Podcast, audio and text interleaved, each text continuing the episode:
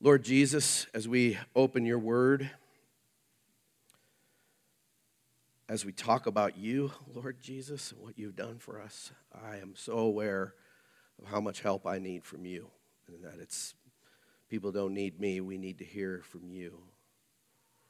And you've chosen the, like the scripture says, the foolishness of preaching to bring us into a relationship with you and into a deeper relationship with you. So I pray that you would guide these words.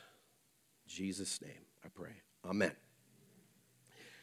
I have a reputation around here as bah humbug, like I'm the Grinch. Now, who do you think put these lights and tree up here? Yeah, it was Janelle. I supervised. I supervised. I did. I did good. Um, no, I didn't even do that. But I did ask Vanessa to sing Noel today, though. So can I get some points for that? Like, it's. Don't ever think I don't love Christmas. If you want to have a cup of coffee and talk to them why you get this idea that I have bah humbug, then we'll, we'll do that sometime. But it's a whole other whole other deal. Um, but I can't believe that it is the Christmas season already. Like you blink your eyes and it's back again.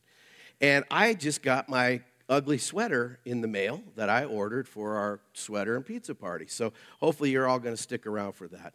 I think you're going to like mine this year. We had some funny ones last year. It was awesome. But in praying about what do we do for the month of December, and I was praying like, Lord, I don't want we don't need another cliche Christmas series or cliche Christmas message. And as I was praying about that, I felt like two things intersect and mesh together perfectly for this series that we're going to do in the month of December. One is the verses in Isaiah chapter 9, 6 and 7, which is the prophecy about Jesus coming as a child that was written about 700 years before it was even fulfilled. And then the song, O Holy Night. A lyric from the song, O Holy Night, just brought this together. The, the lyric says, O holy night, the stars are brightly shining. It is the night of our the dear Savior's birth. Long lay the world in sin and error pining, till he appeared and the soul felt its worth. I love that line. A thrill of hope, the weary world rejoices, for yonder breaks a new and glorious morn. The world is weary. We live in a weary world. Some of you are very weary this morning, and you need to hear what God has to say for you to create and, and reignite a hope inside of your heart to continue on and love Jesus and love people and, and do his will. We need what, what God has for us this morning. So, hope comes from the gospel. And in understanding the, the, the Christmas story itself, if you remember in Luke chapter 1, um, the angel Gabriel comes to Mary. He says, Greetings, highly favored one. He said, uh, and she was a virgin. We all know the Christmas story, right? At least uh, that Charlie Brown version, right? But she uh, was, was a virgin, and, and she was, he told her that she was going to conceive a child, the Immaculate Conception, the Incarnation, and that she was going to, to give birth to a, a son, and you're to name him Jesus. For he's going to be awesome and amazing. He's going to sit on the, the throne of King David forever and ever, and his kingdom will have no end. And I was thinking how Mary knew the scriptures. She would have read the verse in Isaiah 9 at some point, and now she is being told that she's going to be used to be part of the fulfillment of a prophecy that was spoken 700 years before. How many think that's pretty cool? Like if you were Mary, like she was she was blown away. And it says in Isaiah 9, we're going to read this together. For to us a child is born, to us a son is given. And the government shall be upon his shoulder, and his name shall be called Wonderful Counselor, Mighty God, Everlasting Father, Prince of Peace. Of the increase of his government and of peace there will be no end. On the throne of David and over his kingdom to establish it and to uphold it with justice and with righteousness from this time forth and forevermore. The, zeal, the zeal of the Lord of hosts will do this. So, what we're going to do in this series is we're going to unpack those titles of Jesus Wonderful Counselor, Mighty God, Everlasting Father, Prince of Peace. But today, I wanted to kick it off with focusing in on those words that said, The government shall be on his shoulders and his kingdom will have no end. How does that create hope for us? To think about King Jesus and his kingdom and for us to have an understanding about it. I want a shift in our thinking. I need a shift in my thinking, and I promise you, you need a shift in your thinking when you think of the future. We're nearsighted. And we're, we're, we're taught so early on, like, well, what, what school do I want to go to? What do I want to be when I grow up? What career will I have? Will I get married? Uh, will I have babies? And will I have grandkids? Will I retire? And we think of the future in such a narrow focus of this side of, of eternity. And we, we're, we're, we're nearsighted. And I think God wants us to think big picture, think eternally. And that hope, when you think of the future, not just being the life that I have here on earth, but when I think of the future being eternity, all the little stuff that you go through in life becomes so small. Becomes so, so little compared to that.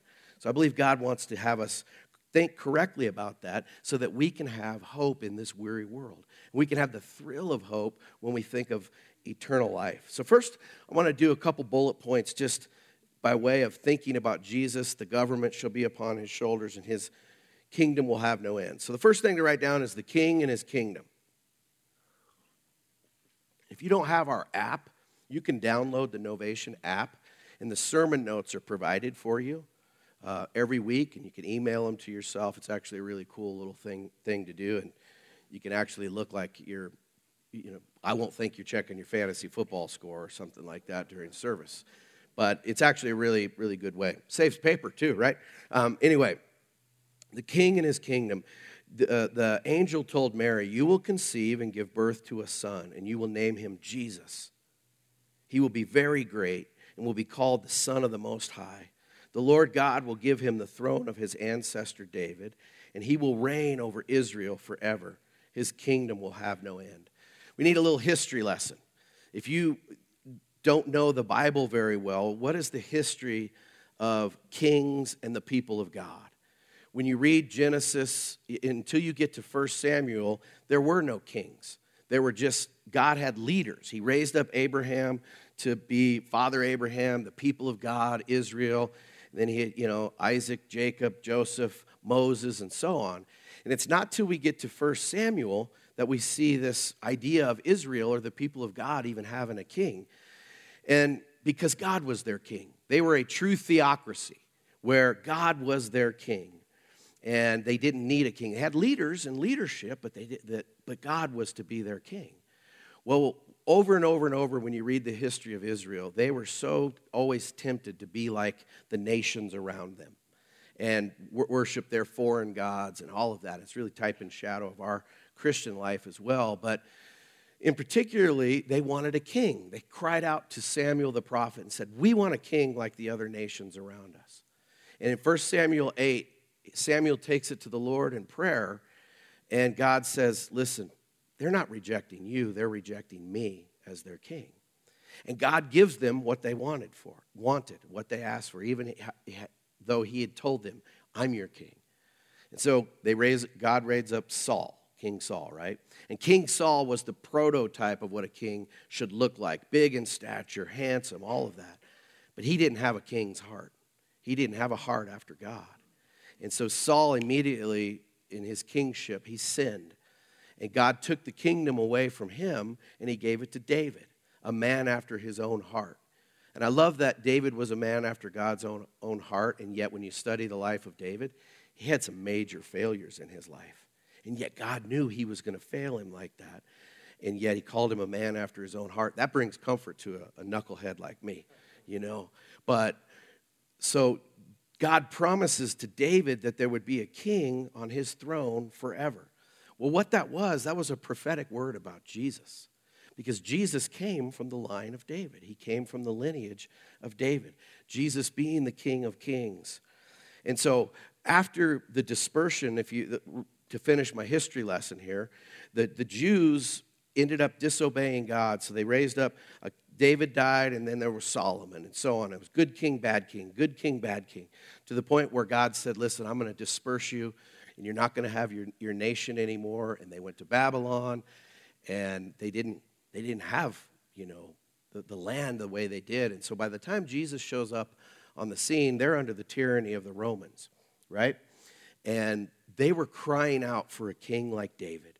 We want a king like David. He'll, but we need a mighty warrior who will make Israel great again. I've been waiting for that to be funny every time I've done I did said that. Little hats like with Star of David make just kidding. Um, that was bad. But that's what they wanted. They wanted Israel to be what it used to be. And that wasn't God's plan. God sent Jesus and initiated his kingdom through a cross, not through military or might, but ushered in a spiritual kingdom where people would be born of the Spirit, and it was from the inside out. And so to understand the king and his kingdom is to understand how Jesus came into this world and what he said and preached. The disciples were nearsighted. For three years, they walked with Jesus. And they would say, When are you going to restore Israel back again? And all of that. And Jesus is like, You don't get it. I'm here to die. I'm going to be raised again on the third day. And, and there's, there will be a fulfillment to this, but it's not now. My kingdom is starting differently. So, secondly, then, if we're going to understand that the king and his kingdom is not of this world. The king and his kingdom right now is spiritually speaking. Where is the kingdom of God then? When you talk about the kingdom of God, where is that? Well, the kingdom of Christ is wherever he is ruling and reigning. The kingdom of Christ is wherever he is ruling and reigning. Jesus was asked by the Pharisees one time, he was asked, um, when the kingdom of God would come. And he replied, saying, The coming of the kingdom of God is not something that can be observed, nor will people say, Here it is or there it is, because the kingdom of God is in your midst. The kingdom of God is wherever he is ruling and reigning. The kingdom of God is all over this world in the lives of believers. Is he ruling and reigning in your life? Because if he's calling the shots in your life, then he's ruling and reigning. The kingdom of God is in your heart, it's in your life.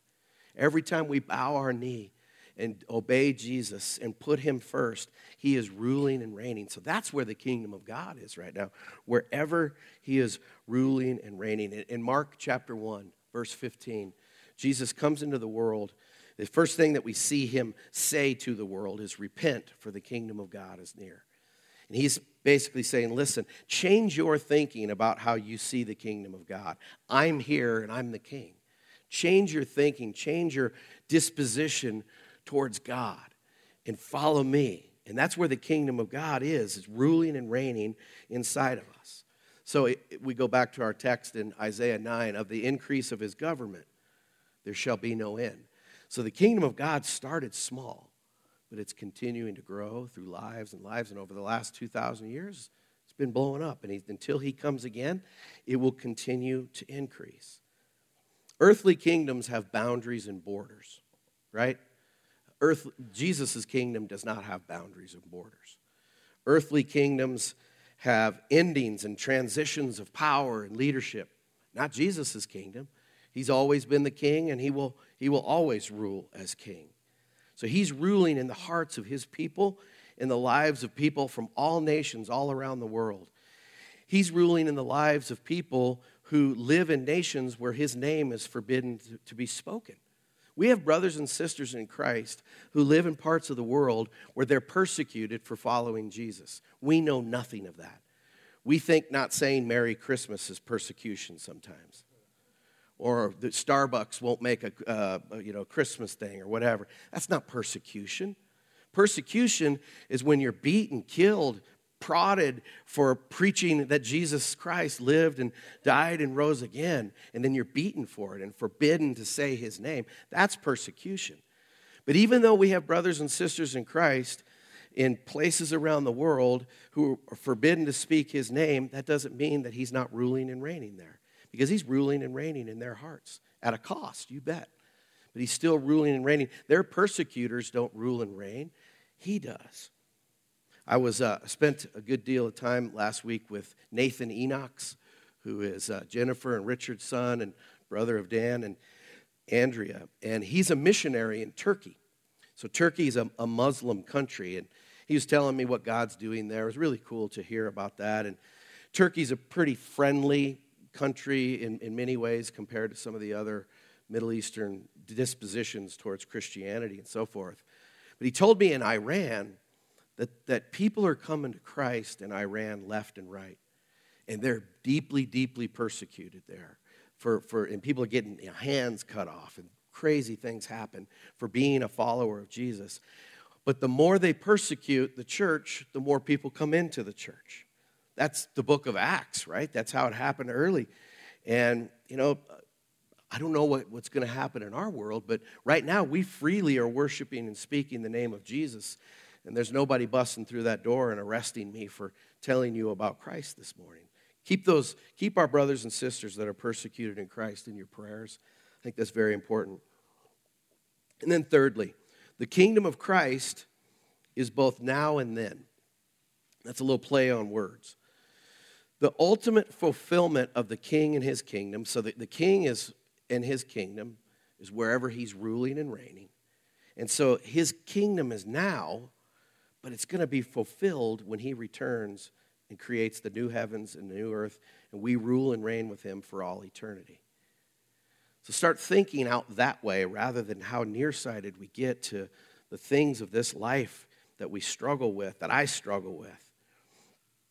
The kingdom of Christ is both now, it's happening, it's growing, and it'll be then. Here's another prophecy about the future when Jesus comes again and physically sets up his kingdom. In the book of Daniel, Daniel writes, In my vision at night, I looked, and there before me was one like a son of man, coming with the clouds of heaven.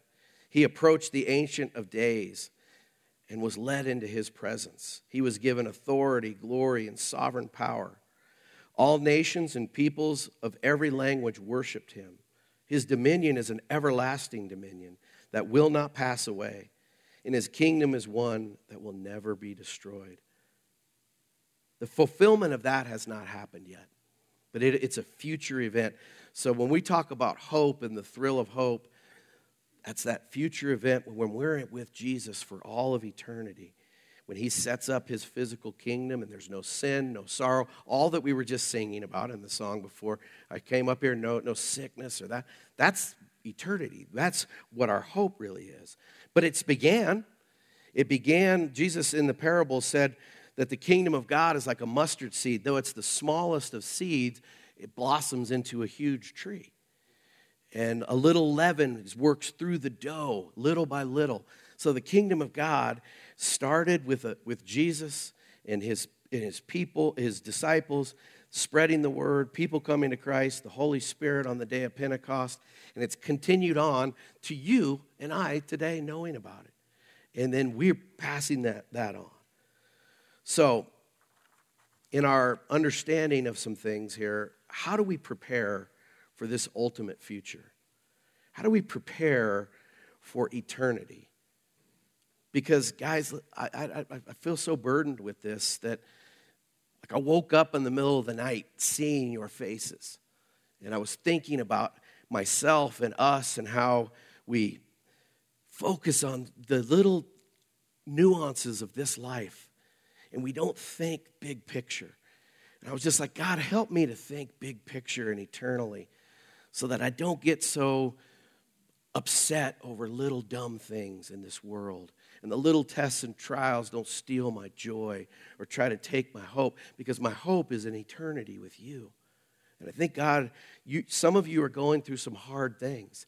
And the only way you're going to get through that is to have a hope that supersedes your difficulty and to know that your future is more than the amount of time you get on this earth, that your future is with Him forever. So, the first thing I would say, and the simplest of things, is look to Him for salvation. Have you looked to Jesus for salvation?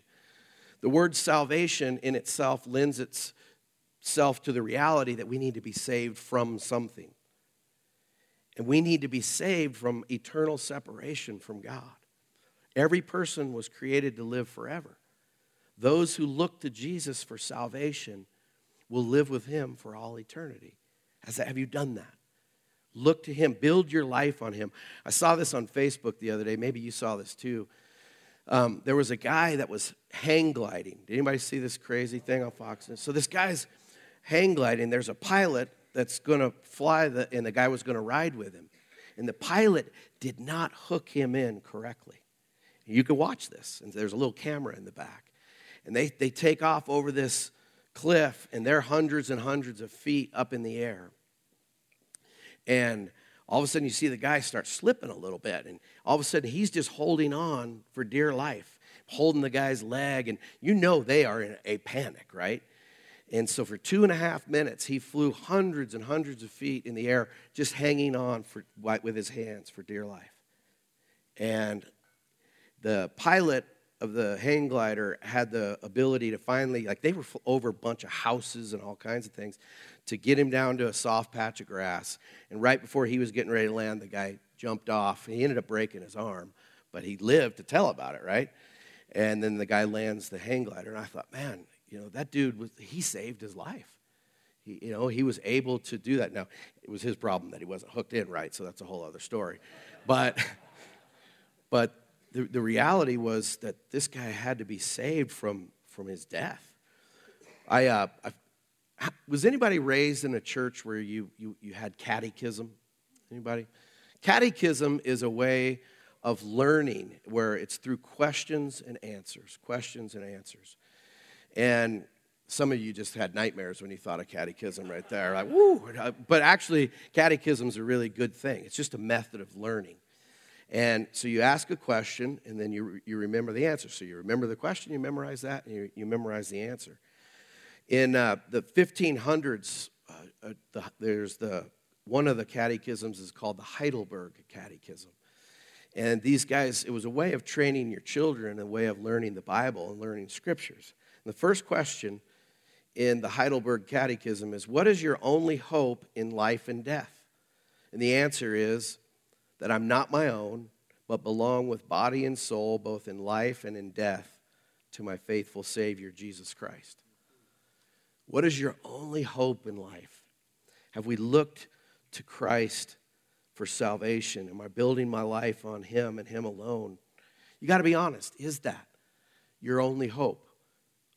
Not for me all the time. I want it to be. I put my hope in people too much, or I put my hope in things my ultimate hope is in Him, but the older I get, the more and more I realize He's it. He's my only hope. Um, life has a way of revealing what your hope really is in. When something is taken away from you, um, you know, we, we're, we're narrow minded again, or nearsighted is a better thing of, you know, what am I going to be when I grow up? My career, my marriage, my kids, my 401k, etc. All those things can be taken away. So you can't put your hope in something that can be taken away from you. So when He's your only hope and the hope of eternity, that can't be taken away from you. Your job can, a person can, but He can't be taken away. Secondly, look for His return.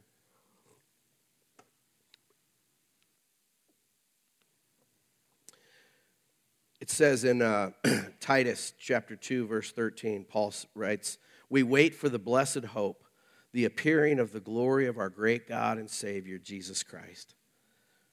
As sure as Jesus came the first time, he's coming again. There's prophecies about his first coming that were already fulfilled, and there's prophecies about his second coming that will be fulfilled ultimately in the future. So here's the deal in our lifetime, all of us are going to meet him face to face because he's either going to return or we're going to die. And when we die, we stand before the Lord. So we will meet him in our lifetime. So look for his return. But thirdly, long for his return. This is that part of my thinking and your thinking that we need a, change on. I think longing for his return is a challenge for some believers because I'm, near, I'm nearsighted. I want to have a job. I want to get married. I want to see my grandkids. I, and is any of that wrong or bad? Of course not. But whatever is good in this life, whatever's been good to you, whatever you've enjoyed, what we get in eternity with Jesus is going to be 50 billion times better than anything we've good that we we've experienced in this life. And it is important for us to understand that, to have that shift in our thinking. Hebrews chapter 9, verse 28. So also Christ was offered once for all time as a sacrifice to take away the sins of many people. He will come again, not to deal with our sins, but to bring salvation to all who eagerly await, are waiting for him. Eagerly, I circled.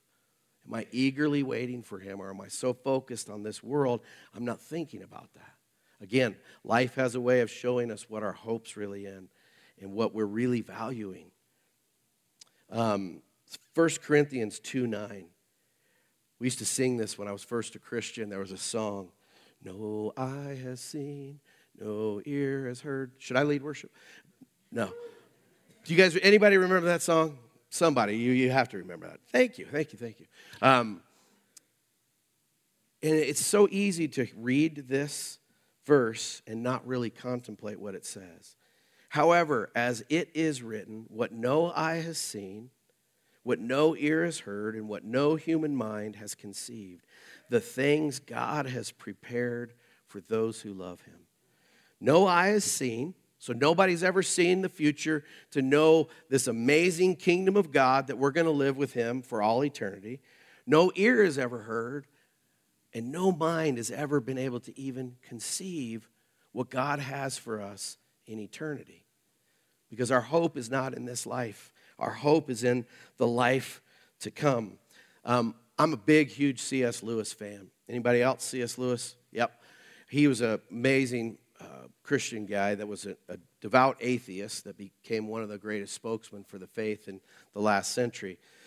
And he was a great, I love his books on philosophy and, and, and theology and so forth, but the Chronicles of Narnia, baby, like that, the Chronicles of Narnia is fiction, fantasy, allegory on how to understand the gospel a little bit better.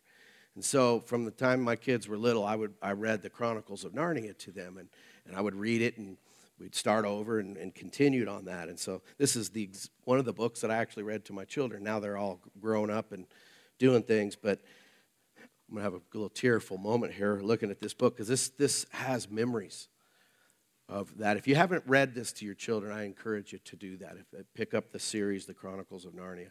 And I know some of you are like, yeah, I saw the movie. It's it's kind of weird, and I don't get into fantasy and, uh, and all of that. That's fine. Just humor me here in this for just a second. But in uh, without trying to tell you the whole story, there's four main characters, four kids, and they live in England, and they go to Narnia, this place called Narnia, and they experience all these amazing things and fight battles and do all this stuff. Then they have to always go back to England, and they go back to Narnia. And so the, the, the book, The Last Battle, the last book in the series, um, there's this huge battle that happens, and then the end of the book, the very last page, Aslan, who is the, the Christ figure, the lion, and he's looking at the four of them, and he says, You do not look so happy as I mean you to be. Well, Lucy said, We're so afraid of being sent away. And you have uh, sent us back to our own world so often. No fear of that, said Aslan. Have you not guessed? Their hearts leaped, and a wild hope rose within them. There was a, Aslan says, there was a real railway accident. He said softly, Your father and your mother and all of you are, as you used to call it in the Shadowlands, dead. The term is over. The holidays have begun. The dream is ended. This is the morning. And as he spoke, he no longer looked to them like a lion but the things that began to happen after that were so great and beautiful that I cannot write them. And for us, this is the end of all the stories. And we can most truly say that they all lived happily ever after. But for them, it was only the beginning of the real story. All their life in this world and all their adventures in Narnia had only been the cover and the title page. Now, at last, they were beginning chapter one of the great story which no one on earth has read, which goes on forever, in which every chapter is better than the one before. He's writing about us. This life is so small, it's the title page. Death and eternity and, and the second coming is just the beginning of what no eye has seen, no ear has heard, what no heart has ever conceived. Try to let yourself think out there sometimes about the goodness of God and the good things of God and what life will be like. Last point is this live for Him now. Look to Him for salvation, look for His return, long for His return, but live for Him now. Live for Him. In Psalm 39, verses 4 through 7, look at, look the words of this psalm. It says, Lord, remind me how brief my time on earth will be. Remind me that my days are numbered, how fleeting my life is. You have made my life no longer than the width of my hand. My entire lifetime is just a moment to you at best. Each of us is but a breath. We are merely moving shadows, and all our busy rushing ends in nothing. We heap up wealth, not knowing who will spend it. And so, Lord, where do I put my hope? My only hope is in you. Life is so brief. Guys, I woke up and I was 51. Some of you are older than me. And I can remember being a kid like it was yesterday. Anybody relate to that? Some of you are struggling to remember, but at least you have those memories. And the fact is, life it just go. It's another year went by. Your kids are going to grow up so fast. I know you hate to hear that, but it's true. But the reality is, time doesn't fly. Time is constant. It tick tock, tick tock. I mean, it does what it does. It's us living in the moment, living for Him, and realizing, man, my life on this earth is so short. So, what does God want for my life? How can I build my life on hope in Him being my only hope? How can I invest all of my life? Invest all of your life in eternity. You will not regret it. You will not regret it. Invest everything you have in eternity. Love people well. Forgive people that hurt you. Share Jesus with people who don't know him. Put him first in every area of your life. Here's what I want to do before we take communion together. Stand to your feet with me. Pretty please. Would you pray this psalm that we just read out loud? We're going to all say it together. But let's pray it from our hearts and ask God to, to do exactly what the psalm says. Okay, let's, let's pray this together. Lord, remind me how brief my time on earth will be. Remind me that my days are numbered, how fleeting my life is. You have made my life no longer than the width of my hand. My entire lifetime is just a moment to you at best. Each of us is but a breath. We are merely moving shadows, and all our busy rushing ends in nothing. We heap up wealth, not knowing who will spend it. And so, Lord, where do I put my hope? My only hope is in you. I can't think of a better way to kick off a Christmas series than to take communion together. Because the babe in the manger, the child born in Bethlehem, was on a mission. He was on a mission to live to die in our place, and to rise again. And when Jesus died on the cross and rose again, he ushered in the new covenant.